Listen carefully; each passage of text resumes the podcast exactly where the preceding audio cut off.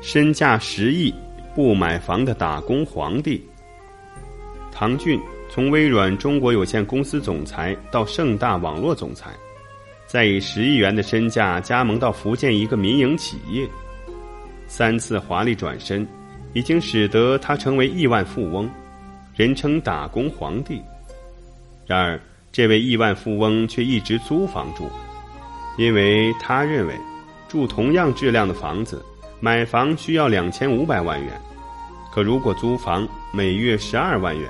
一年只需要一百五十万元，这样别的钱就可以用来投资，而且投资的收益肯定比租金更可观。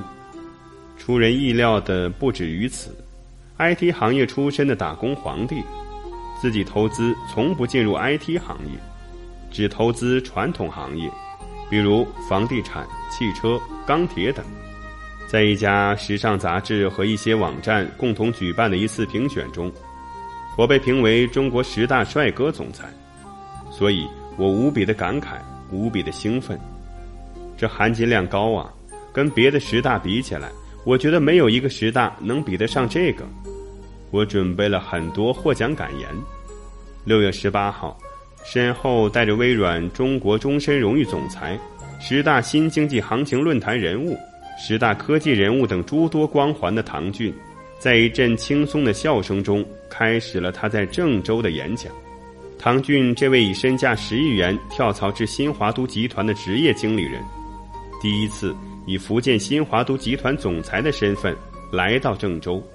唐骏的每一次跳槽，都给他带来了巨额财富。但更令人感到惊讶的还不止于此。四年前，唐骏离开微软的时候，比尔盖茨特别写信给予感谢。授予其微软中国终身荣誉总裁。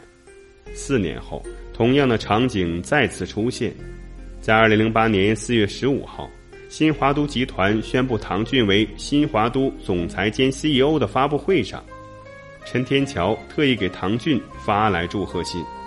唐骏两次跳槽，不仅有新东家的夹道欢迎，还有旧东家的欢送和祝贺。他凭什么能够做到这一点？唐骏说。首先要长期保持与老板的良好关系，除此之外，永远不在企业低谷的时候跳槽，要选择新的行业，不与原来的老板竞争。职业经理人在企业低谷时跳槽是贬值的。唐骏提醒，朋友经常开玩笑，唐骏是现在中国唯一的一个拥有十亿身价却无家可归的人。事实上，唐骏一直住在上海的一家宾馆里。而且一住就是十年，我住的房子是租的。唐骏承认说，但是他居住在那里，每个月的费用是十二万元。为什么宁肯每个月花十二万元住宾馆，也不愿买房子？面对众人难以置信的目光，唐骏一五一十的算了笔账，在上海买同样质量的房子，至少要花两千五百万元，两千五百万元拿来自己投资。